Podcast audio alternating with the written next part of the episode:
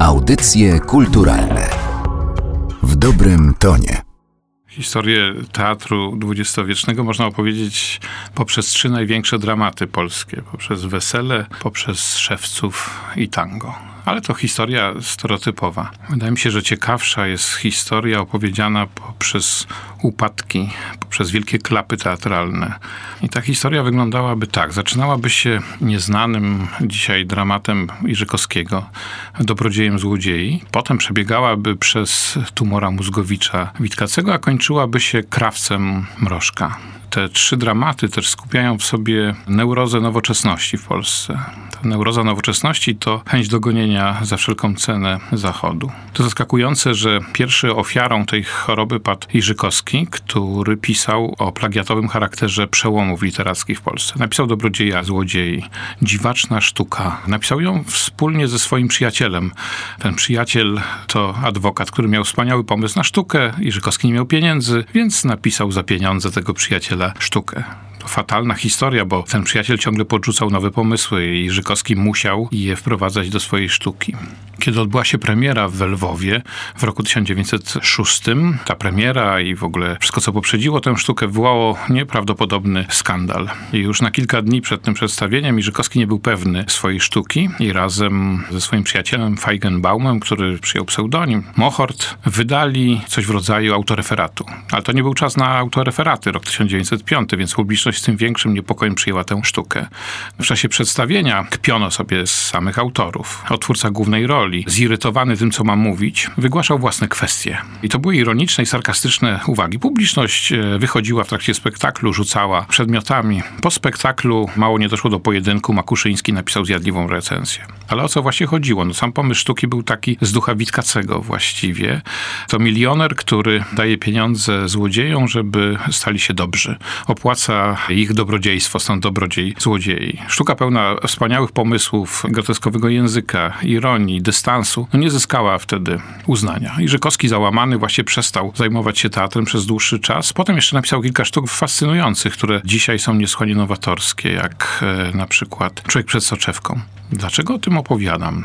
Dlatego, że w latach 30. i 20., kiedy sztuki Witkacego zaczęły się pojawiać na scenach właśnie w latach 20., Iżykowski był przekonany, że napotkał autora, który jest pogrobowcem młodej Polski i który właściwie kopiuje to, co wcześniej. Ale kiedy Witkacy zarzucał Iżykowskiemu nadmierne rozumowe podejście do sztuki, sam Iżykowski pisał, że jest prekursorem Witkacego. Niesamowity splot okoliczności. Iżykowski uważa Witkacego za epigona, a sam uznaje się za jego prekursora 있다. Ten związek dziwaczny sądów e, pełnych sprzeczności można tylko wytłumaczyć tym, co nazwałem neurozą nowoczesności. Oni nigdy nie mogli się porozumieć, bo każdy z nich sam siebie przedstawiał jako człowieka na czasie, jako człowieka, który wyprzedza to, co w sztuce polskiej jest anachroniczne. Ta sama historia powtarza się jeszcze kilkakrotnie w historii sztuki. Tak samo jest z Witkacem, oczywiście z premierą Tumora Mózgowicza w 21 roku.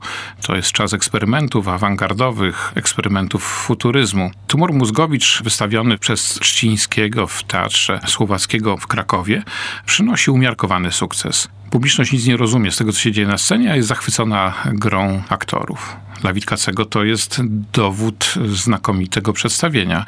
Dla publiczności i dla większości krytyków dowód całkowitego niezrozumienia przez Witkacego sztuki. Publiczność nie jest gotowa na to, żeby świetni, realistyczni aktorzy grali awangardową, pełną sprzeczności, czystą formę. Wiadomo, że Witkacy nie znosił tej nierozumnej publiczności, czy nie znosił tego, co nazywał dowcipiarstwem, czyli skłonnością do łatwego dowcipu i pomijania tego, co wysokie. No, legenda głosi, że w czasie bankietu włożył kotlet do portfela, nic nie mówiąc. Czyli jeszcze raz odegrał ten teatr dla publiczności, żeby ona odrzuciła go jako błazna. Historia późniejsza jest równie ciekawa. Można powiedzieć, że Mroże kontynuuje w jakimś sensie linię Witkacego. Historia Krawca, którą napisał, jest jedną z najbardziej niezwykłych i tragicznych, a nawet tragikomicznych. Mrożek ukończył Krawca, ale tuż przed wydaniem tego dramatu dowiedział się, że ukazała się operetka. Dramaty są o tym samym. Operetka Gombrowicza i Krawiec Mrożka są o nagości i o ubiorze jako formie kulturowej. Dlaczego tak się stało? Mrożek pisał niezależnie od od Gombrowicza. Wiedział, że Gombrowicz interesuje się problemem ubioru, bo znał ten problemat z dyskusji ze swoim wielkim prekursorem. Ale kiedy ukazał się krawiec, Mrożek miał poczucie, że jest nędznym rzemieślnikiem, który spóźnił się na to, co odkrywcze u Gombrowicza. Dzisiaj, kiedy patrzymy na te trzy wielkie nieporozumienia, wielkie sprzeczności w historii dramatu polskiego, widzimy też zaskakujący stosunek do nowoczesności. Ta nowoczesność jest jakimś duchem współczesnej cywilizacji, który postrzegamy jako ducha kultury zachodniej. On jest nieobecny u nas i że w gruncie rzeczy puls wielkiego dramatu polskiego jest cały czas postrzegany przez ową dziwną zjawę, e, którą potrafi się rozpoznać tylko na prowincji, a w centrum nikt się tym nie przejmuje. Audycje kulturalne w dobrym tonie.